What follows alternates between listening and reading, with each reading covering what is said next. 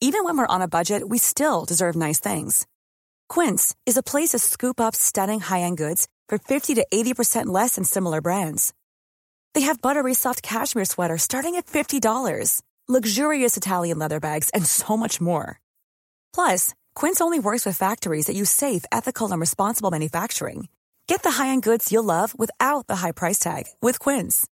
Go to quince.com slash style for free shipping and 365-day returns. Welcome to Move Your Mind. My name's Nick Brax, and this is a podcast where we have real conversations with real people and give real advice. On today's episode, I want to welcome Nathan McCarron. Nathan is an actor who found himself out of work during the coronavirus and decided to direct his attention to drawing. In a short amount of time, he gained millions of fans around the world for his incredible sketching skills, including praise from superstars such as Pink, Rihanna, and Whoopi Goldberg. Nathan, thank you for reaching out to me. I've heard about you before, and as we've just chatted just before we started here, realised we've got the same manager in Australia, Yes, so there's a connection Uh-huh. there as well. Yep. So, yeah, thank you for reaching out. I'm really glad I've got this chance to speak to you today. No, thank you for having me. Appreciate it. Uh, so before we go into the chat, um, are you able to? I normally ask the guests just to give a bit of a background or just a bit of an overview on sort of who you are, you know, where you've come from, how you ended up being, you know, sort of where you are now, just Yeah, to give the audience an idea. Yeah. Yeah, no worries. Uh, I'm a Tassie boy, born and bred, and I finished school when I was 18, year 12, and I moved straight to Melbourne to follow my dreams as an actor. And I think going through drama school and everything like that throughout the 20s, uh, I had a side hobby of drawing, and it was something that I always did on the side as a as a part time sort of gig. I didn't make any money from it, but um, I guess sort of how I've sort of built up this momentum in the last year or so is when COVID happened. Uh, obviously, I couldn't audition anymore. Everything sort of came down to a shutdown, and I was then stuck for creativity and, and an outlet to do what I want to be doing. So drawing became sort of a hundred percent um, thing I would be doing twenty four seven because there was nothing else to do, especially in Melbourne where I'm based. It's um, during COVID, it was something that we had a time curfew to be inside by eight o'clock at night. So that's how tough it was here. And I guess I found the app TikTok at the start of last year in 2020, and I joined that, posting 20 second to 30 second clips of the drawings that I was producing, and it sort of really took off, and it sort of given me a momentum and started up my own business and and been able to do things like this podcast um, as it's tracking along. So it's sort of a bittersweet having COVID there. Yeah, absolutely. Um, and I think that's where a lot of you know interesting things are born out of sort of adversity or a unique circumstance or you know things like that, like with COVID. And Yeah. um, I'm from Melbourne as well, and I was back in Melbourne during the whole lockdown, and and I guess like probably on the extreme end. I mean, it's so good in Australia now, but um, we were in pretty severe lockdown, so there was not. Like you're saying, there wasn't much else we could do. So I think it's yeah, you know firsthand, it's tough. it's tough, yeah, but it's it's good that you're able to use the time to you know find something like that to do, you know, productively to use that skill. Um, Yeah, I didn't know it was going to be productive. I was just doing it uh, because, as Yeah. I said, there was nothing else to do, and suddenly it, it became a thing, and I could, you know, then create a business, as I said, and things like that. But it was never my intention. It was just something that I could do as an, a crea- creative outlet because it was a hobby that I'd always entertained, but um, I got to do it full time whilst there was nothing else to do. Yeah, yeah. Which which I think is a good point as well for anyone listening to this because a lot of the time, um, especially with creative things, we can lose um, the joy in doing it, or you know, lose momentum with doing it because we're looking at just what can I get out of this, what's the outcome, rather than actually just doing it. And um, I know with acting, you know, that's always a constant struggle of going and um, you know and it'll, it'll affect auditions if you start to look more at the outcome and wanting things out of it rather than just doing it and trying to grow and learn. And um, it's a very desperate. yeah. yeah.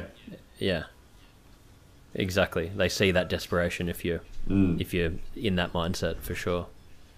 Yeah, hundred percent. That's what I would like to say as well, because it, it showcases in in your work and everything like that. And I guess it's some of the um, points that I might talk about a little bit later on when we get into in depth with it. But um, it's all the pressures that are building up, and you can't help but but do that. So you've just got to take that step back and, and breathe. But um, I didn't think drawing was a thing, so that's why I guess I didn't have those pressures initially um, on Yeah. myself when I first started TikTok and doing all those videos. Yeah, well, it would be great to you know we we can go sort of deeper into those um, topics around that for sure. I'd love to explore that when we um, you know a bit later in the conversation. So with yeah, you took like the the artwork that you started doing that took off through TikTok. Is that how it really started to get that exposure and um, snowball? Yeah, that's right. I started on Instagram posting, and I've done that for years and got a bit of a following. So um, it was fine with that uh, social media app, but I didn't know what TikTok was. And uh, as I said last year, joined it and sort of had a browse through for a couple of weeks before I started making videos of of my own, and then uh, started making them. And I think it was just that right niche for me because Instagram is just a photo. I mean, they have videos, but, but essentially it's just a photo, and I don't think that was engaging with an audience um, as a scale to say YouTube, which is a good forty minute time lapse of a completed drawing. I've seen artists do that, and I couldn't. I needed that in between where it wasn't filming twenty four seven because I don't have the time and, and the skills, I guess, the media skills to edit a video and do all that. Whereas TikTok allowed me to make those short, sharp videos. It was something that every an everyday person can do and use the app because it's pretty simple to use. And I think that's what what took off uh, because it was just that right niche for me and my audience and what I was doing.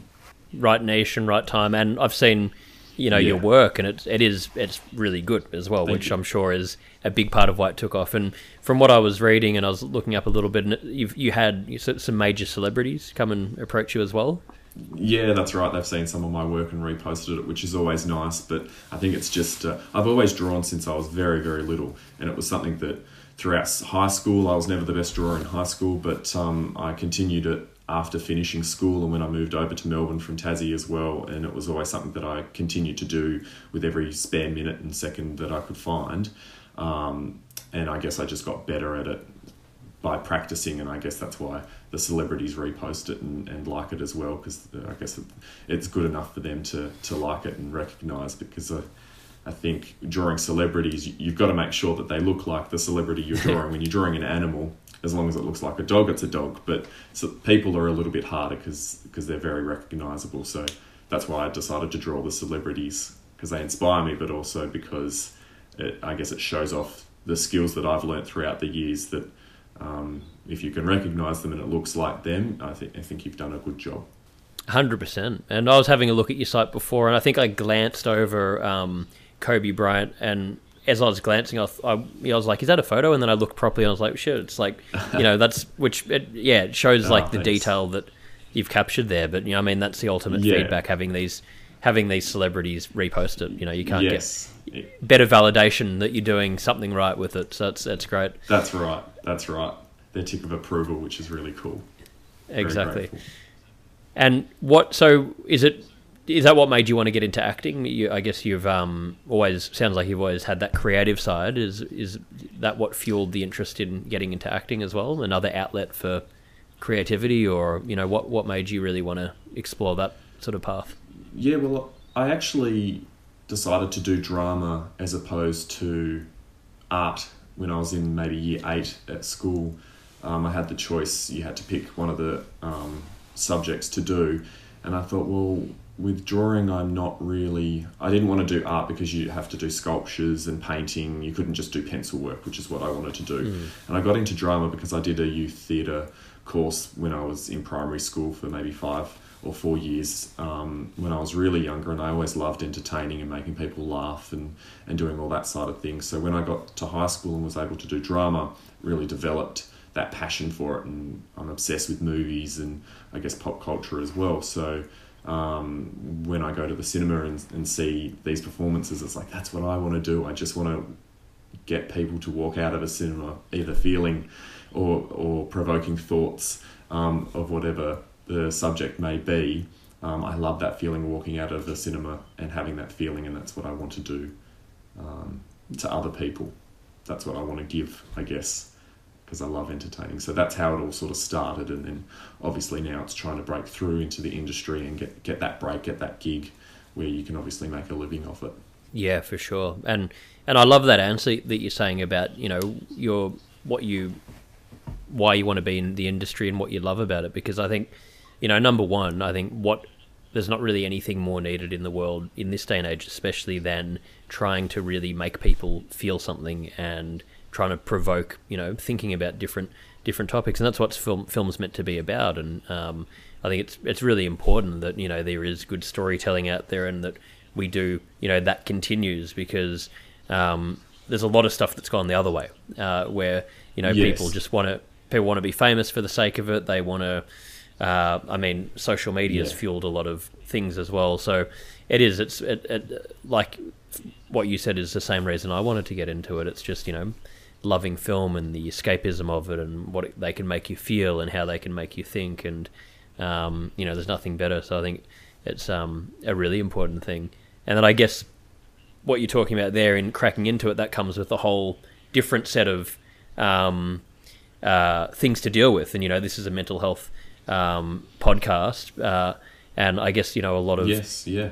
It's important we manage our mental health, in especially in the entertainment industry because it's a mm. you know a tough industry and there's like a lot of um, uncertainty. So it's it's an area that I think it's really really important that we do learn to look after ourselves in. It's it's certainly a grey point because you can sort of uh, with any other career, you sort of got your set goals of working up, but with acting, it's it's such an unknown ball game in this entertainment industry because you could be getting the job of your life, and then the next year, the next ten years, you don't work again. So you get that high, and then you get that low, and it's really about dealing with the roller coaster that's going to be continuous until the day you die, assuming you're not going to retire from acting uh, you probably the same. I want to act until I'm old and grey like a Clint Eastwood. So I understand that you're going to have points. I'm never going to have that moment where I'm content with acting. I don't think. I think it's something that I've come to terms with. That it's always going to be up and down. Am I going to work again? Is this my last job? And at the moment, it's let's get this first job. Let's get this ball rolling. So it's it's one of those situations that you've got to battle in your head. It's it's going to be okay, and it is the career you've chosen. So you, mm-hmm. you have to deal with all those things that come with it. Definitely, and and the point you're making there, um, and I mean, I think from what you said, you know, you're very young, and I think that's the learning you've had there already, and the, the points you're making are, are, It takes a lot of people a long time to come to that realization, and and you know, mm. you have to almost if you want to survive in in acting. But I think it's also a point that anyone in life should be trying to adopt that kind of thinking where it's you know we're taught in life uh, that we should be aspiring for things and that we need to you know achieve and we need to um, you know capitalism do do all these different things to prove we're okay and we're not enough unless we acquire whatever it is and that's just a recipe to be unhappy because even if you achieve and you see it in people that have yeah. achieved on the highest level they're still miserable because their mm. their psychology is based on I need X to validate myself. So I think it's number one, a really good philosophy for life, and um, number two, um, for acting. I, I love what you've said there, and that's what exactly how I've modeled it myself. Where I realized early on when I got into it um, how up and down the industry is, and even if you get work that mm. Um, you might have huge periods where you're out of work. And I was observing a lot of people that went all in on it and, and just burnt out and quit and become jaded and you've got to really look yeah. at it in that way that it doesn't matter. It's not about an end goal. You never, you can't master performing or creativity. It's just doing it for, and you want to sustain being able to do it for your whole life. It's not about reaching any endpoint, and then it's just navigating. Okay, how do I, yeah. how do I find a way mm-hmm. to do that forever? It, why I might have to do other things, you know, to complement it, but how do I, how do I create that life for myself? You got to architect that sort of life um, in your own in your own way. Yeah, and that's where the whole mental uh, mindset comes into play when you're saying you have to do other things to sort of supplement uh, breaking through into the industry or, or, keeping that work going. You've got to get a full time job or um, you've got to do other things, and it's a dangerous game because you, you're doing those full time jobs like I am and thinking, I don't want to be here, I just want to do what I want to do. Um, and it's not as simple as that. And then you've got all the other pressures of putting an age um, barrier. You've got to reach certain goals by certain age, and um, all that on top of it, it, it becomes a very, very dark place if you let it. So you've got to really battle it. And I can tell you right now that I've had my fair shares of, of very, very low lows where you're just thinking, this is, is this really worth it? And is my time just wasting away, so to speak? But you have to understand that, that if you keep pushing, you'll get it. It's, it's, it's a matter of filtering all that all that um, I guess crap out of, of the negative thoughts that come into play because they're very loud in your head if you let them. Exactly, mate. And yeah, thank you for sharing that. And that's that's one hundred percent what it is. It's realizing, and and you know, a big part of this is society, even people, often you know, mostly fueled um, from the people that are actually closest to us, our parents or our friends, mm. who don't mm. understand it and who are living by a very conventional notion and will be, you know, actively telling you that, you know, don't do that. You're going to make a mistake if you go down this path. And society will say that, you know, you meant it's it's going against convention. So I think again, it's like a double-edged sword where it's it's really difficult, but at the same time, if you can work through it in the right way, um, it forces you to confront things that some people either never will and they'll push away, such as what you're talking about. Um, when we have our, you know, these negative thoughts, or when we have um, internal things that we need to maybe resolve or deal with. A lot of people just use distraction and just work and do things and push everything away. Mm. If you want to go down this path, you have to confront a lot. Of people. What I don't stuff. want to happen. Oh, sorry yeah. to interrupt. No, no, please, no, go, go, go. But yeah. What I, I was going to say, what I, what I don't want to happen is, I think Hollywood and all this entertainment industry have this uh, a rainbow effect on people that when we look at people's Instagrams and their successes, it's really their show reel that's posted on mm-hmm. social media, and that's the hardest thing because I have trouble because I compare myself to a lot of people that are either around um, our age or or doing similar things. You look at your Timothée Chalamets who are younger than us that are that are obviously breaking through, and you think, oh my goodness, but you don't know their backstory, you don't know how hard they're working, and you also don't know um, that it's not your journey, and that's what you have to realize that your journey is your path and everything like that. So um, that's that's a good point to not compare yourself to other people that are in this industry and hopefully by us making podcasts like this when we make it and make a living from it uh, full time that we're not going to sugarcoat these things to the younger generation of you know i was just plucked from new york um, because you know I did modeling and then all of a sudden I'm now an Oscar winner. It's not as simple as that, and and it's okay to feel down. It's okay to have those moments where you're like, I I'm not like everybody else. My time's passed. I'm over, and all these negative thoughts to come in. You know, it's completely normal, and everybody gets them as much as it. Everyone in the entertainment industry doesn't say they get them. Um, it's a hard gig, even if you're at the top of your game. It's a matter of staying at the top of your game. So I think it's important to speak about it now and do what we're doing now so that um, other people can understand that, that it's not just all rainbows and butterflies when you have the success and showcase that on social media. 100% and that goes for you know all walks of life i mean the the, the yeah. saying that you know comparison is the thief of joy it's so true because any no matter who you mm. are or what you're doing or what level you're at you can compare to something um, and and that's the whole thing. Like you're saying, you know, Timothée Chalamet, we don't know what he went through to get there, and I know he got it. He started so young, and he's incredibly naturally talented, and he's you know done all these different things to get there. There's a huge path that he's been on, and then you know some people might have been lucky, but the majority have had to go through hell, and every you know overnight success story has mm, taken 15 mm. years to get there, and we don't know, you know, unless you talk about it, and that's actually the main goal with this podcast and with me, you know, moving to the US. What we're trying to achieve with it as we grow it is eventually get it to a point where we can get A-list celebrities on there and talk mm. to them and have a real conversation and be like, look, I want to hear what you yeah. went through. I want to hear all the. I don't want to hear all the nice stuff. I want to hear all the crap you went through to get here, because I think people relate to that. People, you know, look up to um, these different celebrities they've heard from, and if I think it's a powerful thing to be able to use that to educate people, as you were saying, you know, like us doing this Yes. podcast, to teach them that uh, we're all the same, really. You know, you know, all of our insecurities and worries and things that we go through. It's all it's part of the human experience, and it's just you know what everyone goes through the same thing to to get to where they want to get to. Yes, but they don't always showcase that. They'll always They don't show- put that uh, rainbow glow over it, and yeah, exactly right, and make out that it's all um, just been a success story from the get go. They might have that sob story at the start, you know, started from poor to, to now riches, but it's all that hustle in between and all the up and down roller coaster of your mental health. Um, that plays a part because every, everyone gets down. You, you cannot say that anybody is always happy all the time um, because they're not. It's just not true. it's not possible. It's, it's completely impossible, and and there's you know there is some liberation in just talking about it. And uh, you know, I was saying to a friend the other day, you know, imagine how much easier the world would be to navigate. Not if we could eliminate problems or everything could be great all the time, but if simply everyone was just honest and just And actually said as well. Yeah. and un- exactly empathetic, understanding, honest. You know, didn't have these masks in front of us. We could just actually be Yes. honest with each other. It save saves a lot of Mhm. time. Then you can just you don't have to put each other through all this other crap that we you know that we end up putting it putting ourselves through.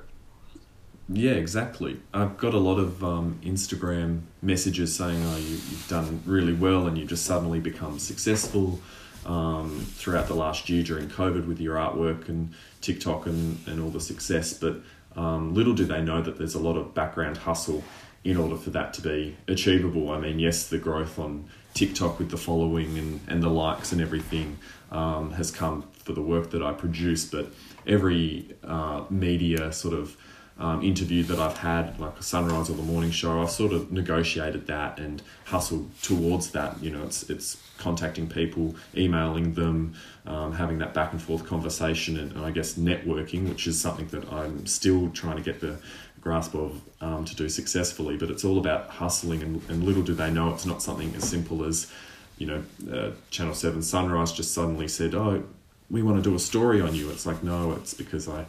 I've contacted so and so who knew so and so who knew so and so, and that's how you you make that interview happen. It's not as simple as you just plucked out because you're suddenly a star or something like that. It, it, there's a lot of background hustle to to get your name out there and and to do the things that you're wanting to do. It's not as simple as um, the Hollywood story like they make out to be. Exactly right. You know, just like every every single element of everything takes work and takes hustle and takes you know there's so many things going on in the background and um, I think it draws back to the only way I think to be successful in anything on a long term level is you've got to be able to just enjoy the process of what you're doing. Uh, because if and uh, uh, I mean I'm sure you've seen it as well especially in acting in the entertainment world and everyone wants to be famous these days and um, a lot of people you know doing things for the wrong reason you simply won't get the result because if it's driven by oh that all looks exciting and I just want to get that fun you know that's like not even 1% of it that exciting part that you're talking about that people see. There's this whole thing that's gone into the back end of it and Yes. if people only want that they're, they're simply not going to you know be able to sustain the level of work ethic um, to grow and actually achieve you know the the end result Yeah. so hmm They just want the followers, and it's like yes, but and there's a whole another amount of pressure that comes with having something like that because suddenly you have people watching, so you don't want to stuff up, and it's putting unnecessary unnecessary pressure on you when you don't need it to be. And that's Yep. the whole thing with social media. The bigger you get, the more you think you've got to prove yourself or, or showcase the best because that's what's worked before. And, and that's some of the pressures that was happening with me, and I guess still are in a way, that when I had the success of TikTok and it grew rapidly, um, it suddenly went from um, just drawing casually to, oh no, I've got to make a really good video. And it was this whole mental health uh, issue that if I didn't get enough likes, oh, what have I done? I've just wasted a whole weekend drawing someone for a video to flop. And you go insane about it, but no one sees that. They just see, you know, the videos get posted and you think, oh wow, he's just killing it, and it's like, but Yep. and I am killing it, but in my head I'm thinking I'm not, and it, it Yep. it's very very, um, it's it's it's a battle that you're constantly constantly fighting for, and it, and it's not healthy, and it's something that you've I've suddenly come around to realize that it, a it's okay, but also it's it's not life, it's not the be end all or anything like that. So Exactly so right. all that- yeah. all that pressure that I wanted to talk about.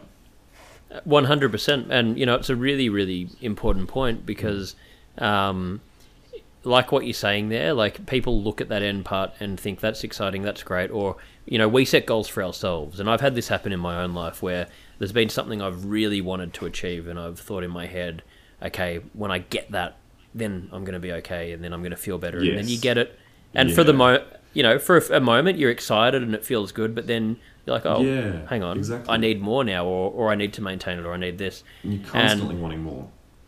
And we, yeah, and that happens on any level. You know, if you became the biggest film star in the world, if you're operating on this level of, I need to just keep, you know, um, getting more and more and more, uh, and Hmm. maintaining it, you're just never going to be able to just enjoy what's in front of you. So you it's burn and crash.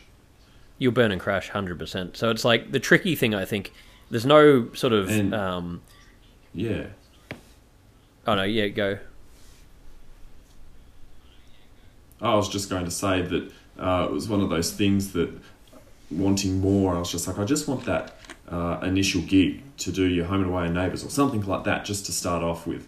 And then, you know, I'll be right and I'll, I'll realise that this is achievable and I can go forward. I said, um, I just wish I picked another career that was just as simple as you go to uni and then you get a job. And my mum cut me off completely and said, no, no, no, no, no. She said, because she gets down just like I do, as everybody does. But she said, if I had my time over, she treats cancer, and she said, if I had my time over, I would do it do it differently because it's not um, a career necessarily that um, that fulfills me. She sees a lot of obviously heartache and, and pain through her job. So uh, I don't think it's as simple as because we're in the entertainment industry, um, we've picked a hard journey to to go down. It's it's I think it's every single career, every single life.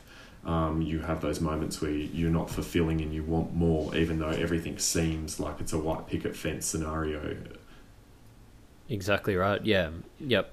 It's Mm. more. It's not so much about what's the perfect career or the perfect choice to make because that doesn't exist. It's about what's what's right for you. You know, and and that comes down to. And it sounds like you know you're you've got a great mum there that was able to see that and communicate that to you, which a lot of the time parents will not sort understand. shed a light you on me that I thought, well, oh, uh, that's Yeah. exactly um, the right reasoning. It's not just because I've picked a hard career. Um, it's because it's within myself that I'm not uh, fulfilled or not enjoying the journey and the happiness that comes through it. Exactly. Exactly. Yep. Yep. Mm. One hundred percent. And and I think you know, especially with acting, it's reminding yourself that whether you're landing work or not, you're doing it. You know, you're already you're pursuing it. You're you're you're an actor. You, you're doing what you want to do, and um, Yeah. not basing it just on Mhm. these you know gigs that come up. And I think that's another way to to sort of be able to. It's just a lifestyle, and you're you're doing this thing, and um, that's what you do now. And it's it, you know, it's it's sort of just owning that really. Mm. Exactly. Exactly Yeah. right. Um, so for you, yeah, I guess like you were talking before about um, when those negative thoughts come up, and you know, this is probably one of the biggest issues in general in the in the world now, like with anxiety and overthinking, and Yes. um, and it can it can feel you know we, you can go on a tangent, and it can f- you can feel like the whole world's caving in when you sort of allow yourself to fall into that. Um, have you? What's been some ways that you've been able to personally deal with that that maybe could help people listening? Are there certain things for you that have worked? So certain examples to sort of lead into that question Yep. was I did something like I did the Sunrise interview, which was obviously a high point last year um, during the lockdown and COVID. I had no family around me. The only person that I saw for six months was my housemate, and Wow. um, and that was the only person that I was talking to other than phone conversations. And so I filmed the Sunrise interview, which was sort of a high because it, it's something. It's a good achievement in my life um, thus far. And straight away, like the weeks afterwards, I, I went down into a really dark place because it, I don't know. I guess you come from that high and you're expecting the the ball to start rolling for whatever reason, um, and, it, and it doesn't. It just sort of go, everyone goes back to their reality um, after they've congratulated you for for um, doing such a great job on te- television and um, all that all that dream and that um, buzz just sort of simmers down, and you start to think, oh, what am I doing now? Like what what's the point? And you go through all these negative notations and I think the only things that really, really helped me was was talking. Um, I've got the upper hand because my housemate is a psychologist, um, trained at uni, and he that helps, was yeah. able to talk to me, and, and yeah, a, hell Yeah. of a lot. But also, mum on the phone as well, dad on the phone, and and just um, surrounding myself with positive people that understand and can realize, you know, this is okay, and um, are just there to listen. So I think it's important to find people that are listening, and I think that's what's good about uh, Beyond Blue or or Lifeline and things like that, because you can call them, and if you don't have anybody, and you can literally just just blurt everything out without any judgment, and that's what I was doing because I didn't know why I was feeling down when I was having such great success. This is something that I should be celebrating and should be on a buzz permanently because no matter if it happens in, you know, a month ago, it still happened and it's still a great achievement. So there's nothing nothing to be upset for, but but here I am feeling sorry for myself at all the things I haven't done yet or, or think I won't do. Um, and by talking, it allows me to get it off my chest and sort of move forward that oh someone's listened and acknowledged that that that's okay to feel like that and now i can continue to sort of uh, rebuild and, and stand up again Definitely, definitely. I think you've you, you worded don't know all of what that. your thoughts are on it No, I think the way you've articulated all of that, I think, is really well done, and I completely agree. And I think the number one thing um, is that we need to talk about this stuff. And you know, I guess the experience you had there is actually more common um, than people would think, because you know we we set these things that we want to do or achieve, and when when they happen, you know, it's not. I mean, extreme examples. I guess like a actually had someone on here um, who won a gold medal in the Olympics, and his whole life had been about Incredible winning high. a gold medal, and yeah, won it, and then was on that high, but then literally only days after was the most depressed and low he had ever been in his life because he thought that was meant to yeah. yeah. So it's sort of um, it is very common. So I think that whole part is again about um, you know not attaching to things, and it's not saying not to try and achieve things. And I think um, life's all about balance. So it's not one. There's no one solution to anything, and you know I think people can go too far in whatever way, um, whether it's trying to just Yeah. constantly achieve things or remove yourself and do nothing. And it's some always somewhere in between i think is the way to you know try and achieve things but not be attached to outcomes. And um, it just comes from doing work on yourself you know to, to develop that mindset. But definitely yeah.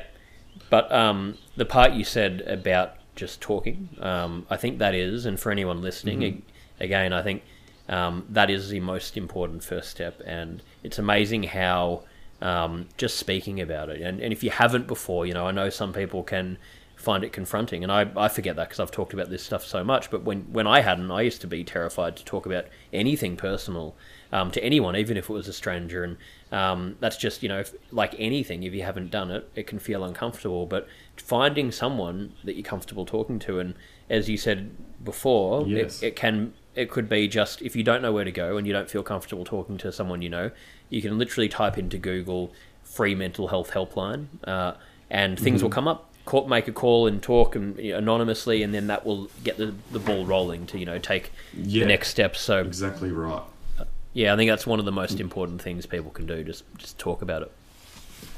And it, it it comes and it goes in waves. Um, depression and anxiety for for whatever reason and for whatever journey you're on. It for me, it's as simple as I get PDD, and that's post drawing de- depression. So um, it's not an official diagnosis, but it's something that when I finish a drawing, I actually get very, very down for the next 24 hours because it's that whole journey of, of drawing a piece and doing it and enjoying this process to suddenly once it's completed and, and if the drawing's bad or if the drawing's good, it's the same result. It's that feeling, oh, well, it's all over now and I guess I start my new piece and you move that aside and, and you go towards your next chapter. But um, and it shouldn't be like that, but it is. And I've now come to terms with once I finish a drawing, hey, I might feel down about this, but it's okay, and I can do that. And just by acknowledging that, I'm starting to find that this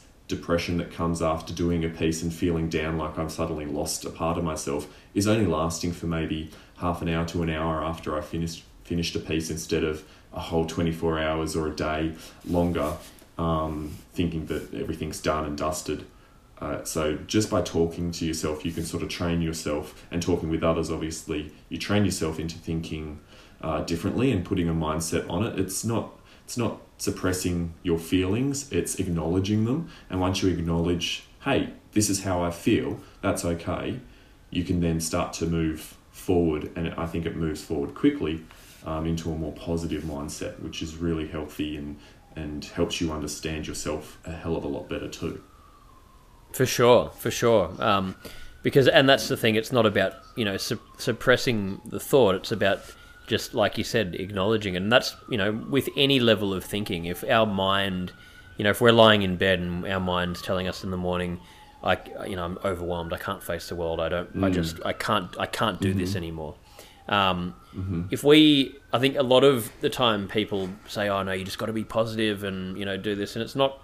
It actually doesn't mm. work. It's not about trying to be positive all the time. It's about being self-aware yeah. and looking at it like Correct. a bird's eye view and thinking, mm. "Okay, hang on."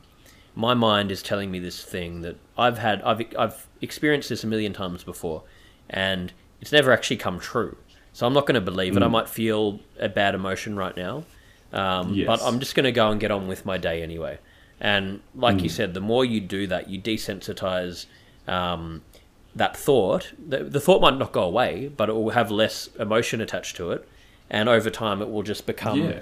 less of an issue for you. And I think that's like any of this stuff. What, what I've learned is, you know, you can apply that to anything really. And when you find yourself going down some rabbit hole, you just remind yourself, well, you know, I know what's happening here it feels uncomfortable, but this will pass. And I think just having that experience yes. and knowledge that we're always going to feel good or bad or different emotions, but reminding yourself in the moment that this bad emotion, 100%, it's impossible to stay feeling in, you know, any emotion ongoing. So Positive that, that knowledge all the time. Mm. Yeah, exactly, exactly. So it's it's kind of comforting to know when you're in you know that bad state that well you know what it might feel bad right now, but 100% it will get better at some point. And to everyone that's listening, it's easier said than done. So, I mean, it's easy to listen to us and to go, oh, yeah, well, you guys are doing it, that's fine. But it's like, it's not always the case. It's like you can get very, very low and, and still maintain it. And, and it takes a while for me to suddenly click, even though I'm well aware of myself and well aware of everything that's going on around me. Uh, it takes a while to click, oh, hang on. Remember what I said? That this feeling will pass. You know, it, it's it's easier said than done. It really is. Yes, which another good point. It's any of this stuff is like yeah, much easier said than done. It's it's um and it's not about you know. I think it's about also acknowledging that you know this is not. Mm. An easy thing to do, and it takes time. And, and even when you are in the process of trying to work on these things, not being so hard on yourself, just accepting that you know what I'm doing my best and I might feel bad, I might be struggling, I don't know what to do. Well, that's okay. Even if you have exactly. a day where you can't get out of bed, that's okay as well. You know, it's like mm-hmm. it's not the end of the world. You know, and we like we like to tell ourselves about how bad it is, or we feel so much shame and guilt when we, um, mm. you know, don't do what we hope we would have done or react in the way we would like to. But it's okay. It's not the end of the world. You know, we're human yeah, should have, could have, would have uh, are the worst things that you can possibly say to yourself. I should have done this. I would have done this different, and I could have done this, and even um, you know I want to do this, but I don't think I can. It's it's such negative thoughts that it's just you've got to get into that habit of saying, "Uh-uh," because as much as there's a percent 50% chance that I can fall I'm flat on my face and everything's over, there's also that small little chance that I might not and I might reach the heights that I've been dreaming of. So rather than always going down, you have to try and go up because there's that For chance sure. as well. For sure, that's the thing. You know, like the positive or the negative could happen. We don't know, but um, it's there's, know. and there's and and you know the positive absolutely can happen. So why are and and there's no logic in focusing on the negative. You know, that if you actually look at the logic of doing that, it's we can sit and think and try and mentally resolve something Mm. um, for hours on end. It's going to have no solution. You know, there's no application of it. Yeah. Yeah, it's not going to help at all. So it's like, well, That's right. okay, so it's going to cause me a lot of pain and discomfort and not help when actually I could just go and get on with things and try and think about the positive. And, you know, it's like Yeah. the, the logical thing is that that's a much better solution. Yeah, exactly, exactly.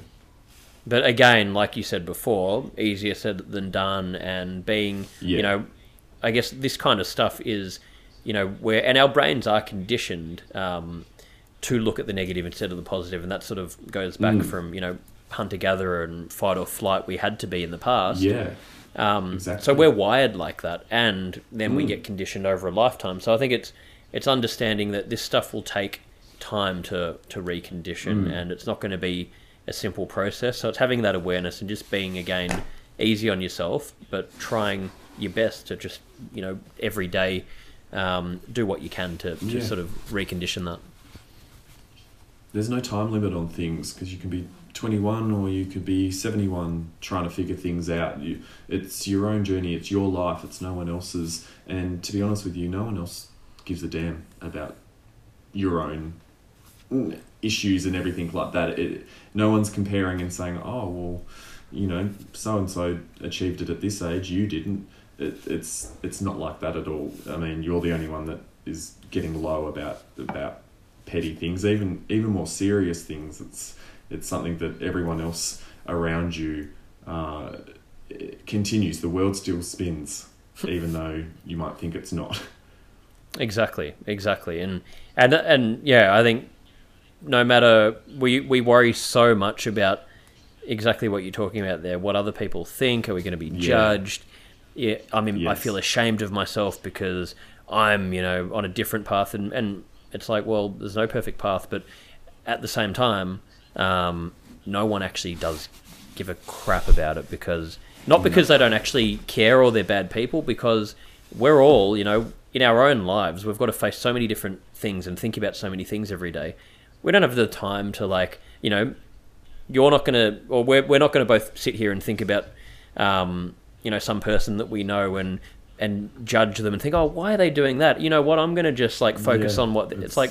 I don't have time. Like, uh, No. you know, you, you, there's not enough time to even do what we personally need to do each day. So we're not going to Yes. sit and ridicule people. Like people just don't don't care. That you know, we.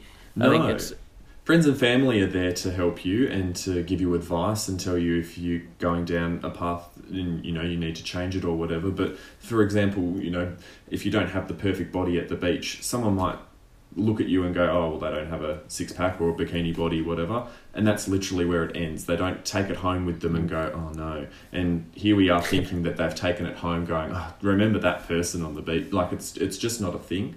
People don't Yep. care enough about you um, in that sense. So, as much as you don't want them to have that thought in the first place, that thought shouldn't be taken personally because because it's not a personal attack. They've observed, they saw what they saw, whether it be your personality, your body shape, or whatever it may be.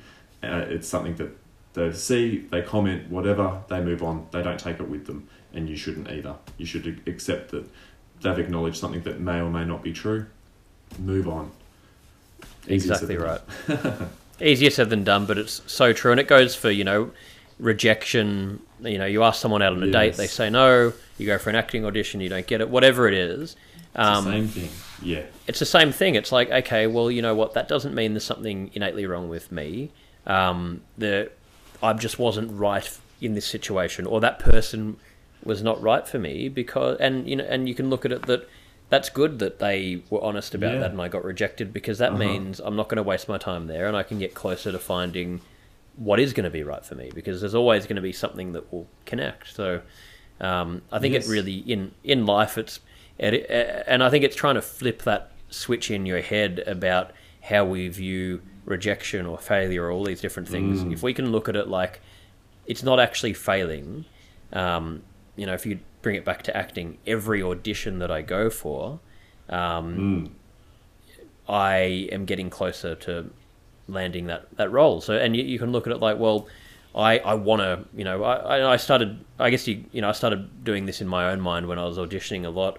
Um, I said, I, I, I want to get rejected. I want to do as many auditions as I can because the more that I do, the closer I'm going to get to, to landing a role. So hopefully I can, you know, just, I want to get more and I want to go and, you know, they can tell me that the job's wrong for me because that's going to, you know, lead to me um, getting closer to the right job. And I think You it just helps you to cope. and you only need one. You only need that one yes.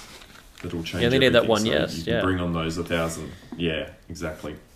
And I, I was reading a, an article about um, uh, who was it? Um, Mark Ruffalo, um, Okay. Yeah. and he was saying he did. I think it was something crazy, like 700 auditions before he got his first Wow. really. Like he'd done a Yeah. few things, but before his first big break, um, something crazy Yeah. like that. And there you go. You know, someone that big, that's a huge, you know, actor now. Like they all Huge. had to get rejected. And everyone forgets, everyone just sees him as he is now and thinks, wow, you're just so successful. He'd give TED Talks and everything like that about his successes. And it's like, well, hang on. Remember him when he was 21? No, because he wasn't there. Remember when he was 28? No, because he still wasn't where he is now. It, it's it's this journey, it's this continuous growth that we only see the good sides. And that's like with Instagram and social media, you only see the highlights. You don't see all that back work and behind the scenes that go into it. Exactly, um, and that's the whole thing. It's um, once we see someone in these positions, we think they must have Mm. something so special about them that we don't possess. But What I mean, don't I have? Yeah. what don't I have? But you know, Brad Mm. Pitt originally was having to dress up in like a chicken suit to make money, and no one Mm. was casting him for anything. And this is, you know, a guy that was seen as one of the best looking men that. on the Yeah. on the planet, and he he was he wasn't he was having to dress up to make money and doing all these Yeah. crazy things, and so no one looks at that. They're just like, oh no, it's Brad Pitt. Of course, he became a big star. It's like no, he he became Brad Pitt because he star. yeah, he worked. He worked to get there. He, you know, he had to. Yeah. So there would have been no Brad Pitt if he didn't go and do all these crazy things to create that opportunity for himself as well. So it's Yeah, exactly. Yeah, I love Yeah. it. I love stories applies like to a lot of areas. Exactly. Yeah. No. It's um, it's you know that's the kind of stuff that that we need to hear about and remind ourselves about in in all walks of life. Yeah, if we're going to compare ourselves, at least I think it, it's a healthy thing to compare the struggles because it makes you feel more human. It's when we compare the highlights with our struggles that's where it goes wrong. But if you can compare Brad Pitt's, you know, in a chicken suit to where you are now, it's like okay, that's not so bad, and I can do that. So that's the healthy side of comparing with other people, as opposed Which to really- comparing it- the heights. Exactly, which it just comes down to you know a simple thing of just humanizing people. Um, Mm. Again, you know, we live in a society where, with all the social media stuff and all the fake crap that's out there, we're dehumanizing people. We're looking at you know these carefully curated images of people, and they they're choosing what they present to us. We don't Uh-huh. know what the hell's going on behind the scenes, and we just need to bloody humanize. You know, it's just like it's a it's just removing those barriers and you know understanding that everyone is human everyone goes through different things I mean, look at Robin Williams. I mean, someone an Yeah. Oscar winner, the most successful comedian um, of his time, arguably all time. Uh, one of my favorite comedians, and and look at the result of that. I mean, you, you No. don't know. You just don't know. exactly it's kind of hard to get your head around yeah exactly this guy that's Mm. so admired achieved everything and still even with that he had you know he was in that Struggled. got to that place it's horrible but Mm. i think yeah i think it again comes back to just there's such a liberation in if you can remind yourself that um, if i can't be happy and content right now i'm not going to be no matter how famous or how much money or what I achieve or Correct. the validation. And once you really realize that, there's such a relief in it because you're like, well, okay, I'm still going to try and achieve those things if that's what I really want, but I've Yep. got permission. Like giving yourself to just have permission to be able to enjoy life right now is a really, really important thing. Yeah, good advice for me, Nick. So thank you because that's something that I'm starting to get a hold of and, and grasp, and it's still a struggle with that. But exactly what you've just said if you're not happy now, you never will be. It's something that I'm slowly learning and slowly trying to accept and, and become happy with my own surroundings as it is instead of thinking I'll be happy with whatever goals I'm trying to reach. So that's it's really powerful advice. Nick, really, Yeah. really good. Yeah, thank you. But I think it's it, yeah, it is. It's sort of an you know something I'm still always grappling with and have true. moments of feeling. Mm. You know, we all do, and I have moments where I'm like, oh, you know, I'm- enjoying things, and then moments where you go back into trying to you know seek validation or trying to you know look forward too much to Mm-hmm. The future or whatever it is. So it's a you know it's just it's a constant process, but. I think as long as we're just living by that mantra and reminding ourselves and grounding ourselves, it's that'll you know go a long way. Yes. Um, Yeah, very good. so yeah. Yeah, so I've got closing questions that we finish um, every interview with. Um, before that, Yes. are there any final things just for anyone listening? I guess in your own personal life, maybe it's simple habits or rituals you do every day, or just anything at all in your own life that you think you could share that could help other people. Um, before we go into that, I've- yeah, you do? I, Yeah. I would love to share. Yeah, I, I um, of a night time, and if I forget, I'll try and do it whenever I remember. Is just list ten good things in my life, um, or that's happened through the day, even if I'm feeling so crappy and, and don't want to do it. I, I force myself to do it, and sometimes it's as simple as I rush through them, and I just say, "Well, I'm breathing. That's good, I guess. Um, I've got clean water. That's good. I've got a roof over my head. Sure. You know, it can be still a negative thought, but you're deliberately trying to push that positive um, gratefulness through, and I think that's um, conditioned me to towards that point that you're making to be happy right now because now I'm starting to look at you know oh some of the things will be I'm grateful for my mum and then my dad my sister you know I can list all the people that are that are close to me and suddenly I've I've already got five out of the 10 things um, even I may not have spoken to them for that day but I still list them I list whatever comes to my head as stupid as it may sound as I said like breathing and it still helps me to become more grateful in the present instead of thinking I'll be grateful and, and happier in the future because you don't know what the future is. So that really Exactly. helps me. No, thank you for sharing that. And I think, know, I do the same thing. I do. I just write down three things every morning, and I've got a bit of a Yeah. routine that I do. But and and there then you know no thing's stupid because anything just to remind yourself, you know, we are. Yeah. lucky to we're lucky to be breathing. We're lucky to be Yeah. alive. Like I write that even Yes. sometimes. I'm grateful that I'm alive. Like how lucky are we that we're just living and we're healthy? I know Uh, exactly. Not everyone. Exactly. Not everyone has, has that. You know. So it's like No.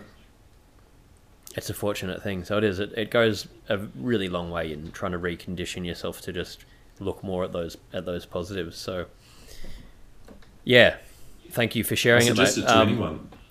Yeah, hundred percent. I think no matter who you are or where you're at, um, that's going to help to just be Yeah. listing what you're grateful for. Yeah, exactly. Well, that helps for me anyway. Yeah, um, I, I think it will help. Um, yeah, Mm. it helps for me as well. Um, so we've just got these five questions we ask at the end of every interview. These can be sort of Mm-hmm. you know short answers, whatever comes to mind. Um, Sure. so the first one is, what is your best childhood memory?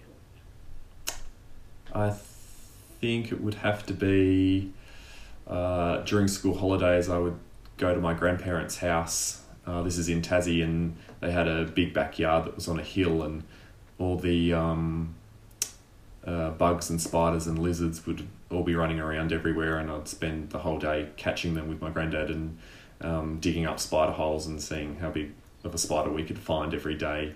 Um, that's one of my happiest memories, I think. Great. That just comes Yeah. to mind straight away. There's a lot more. I like it. Yeah, for sure. Um, what do you think currently is the biggest burden on mental health in society? Depends who you're talking to, but I think for for our generation, I think it is social media.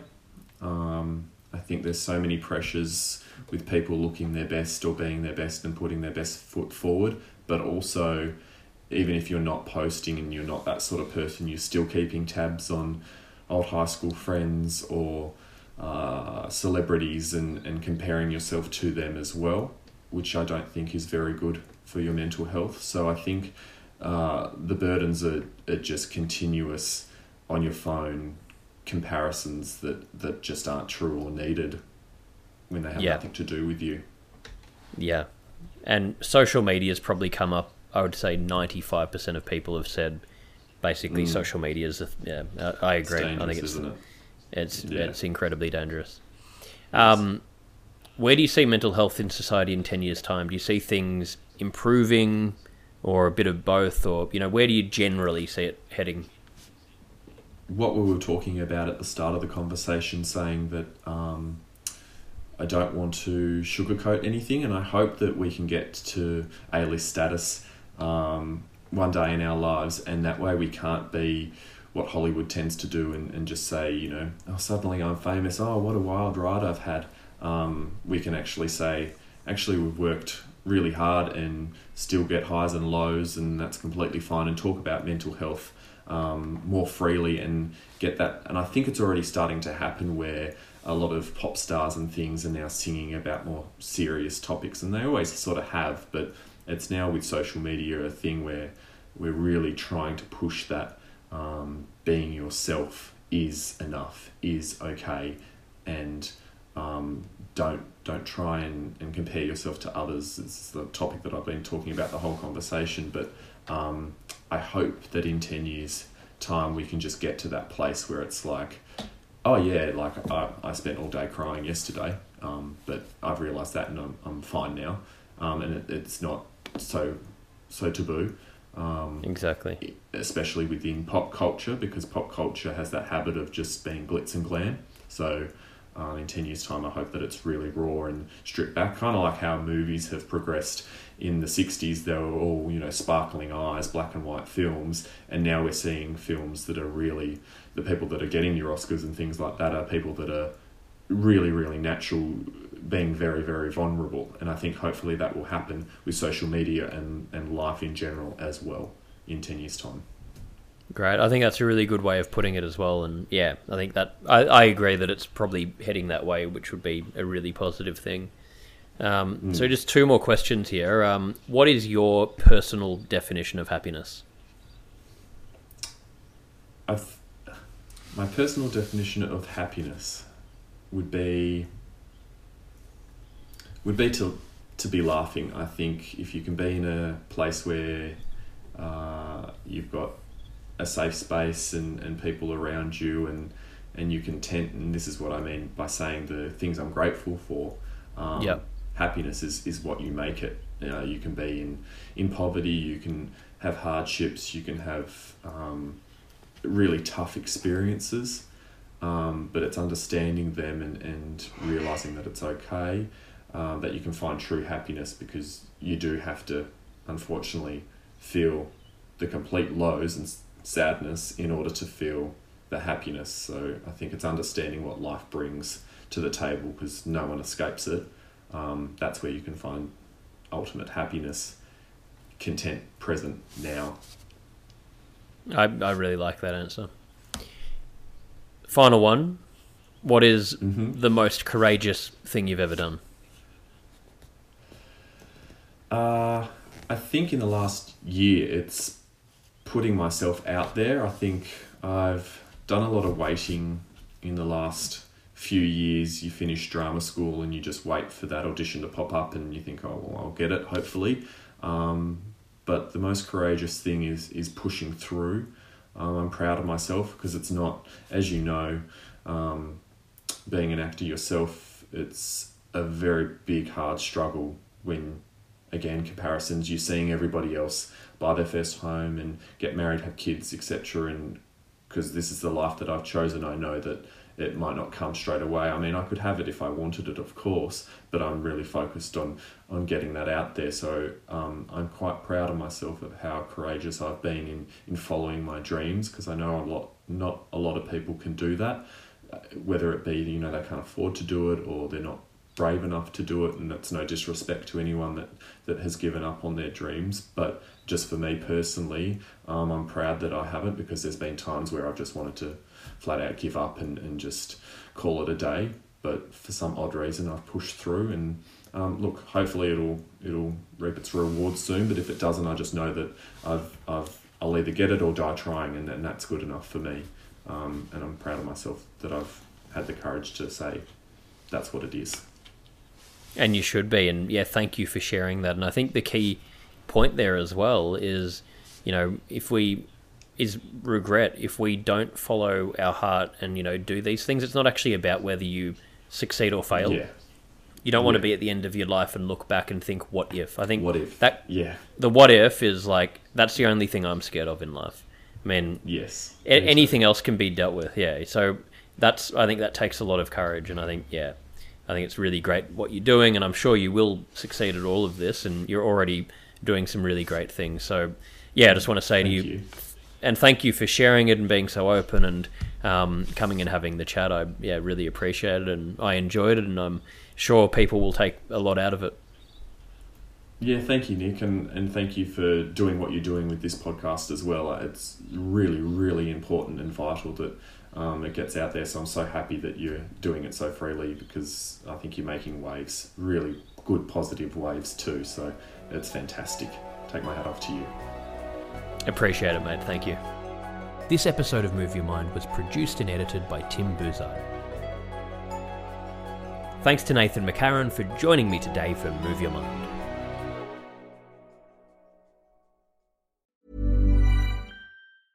A lot can happen in the next three years. Like a chatbot may be your new best friend. But what won't change? Needing health insurance. United Healthcare Tri Term Medical Plans are available for these changing times. Underwritten by Golden Rule Insurance Company, they offer budget friendly, flexible coverage for people who are in between jobs or missed open enrollment. The plans last nearly three years in some states, with access to a nationwide network of doctors and hospitals. So, for whatever tomorrow brings, United Healthcare Tri Term Medical Plans may be for you. Learn more at uhone.com. Hey, it's Paige DeSorbo from Giggly Squad. High quality fashion without the price tag. Say hello to Quince. I'm snagging high-end essentials like cozy cashmere sweaters, sleek leather jackets, fine jewelry, and so much more. With Quince being 50 to 80% less than similar brands.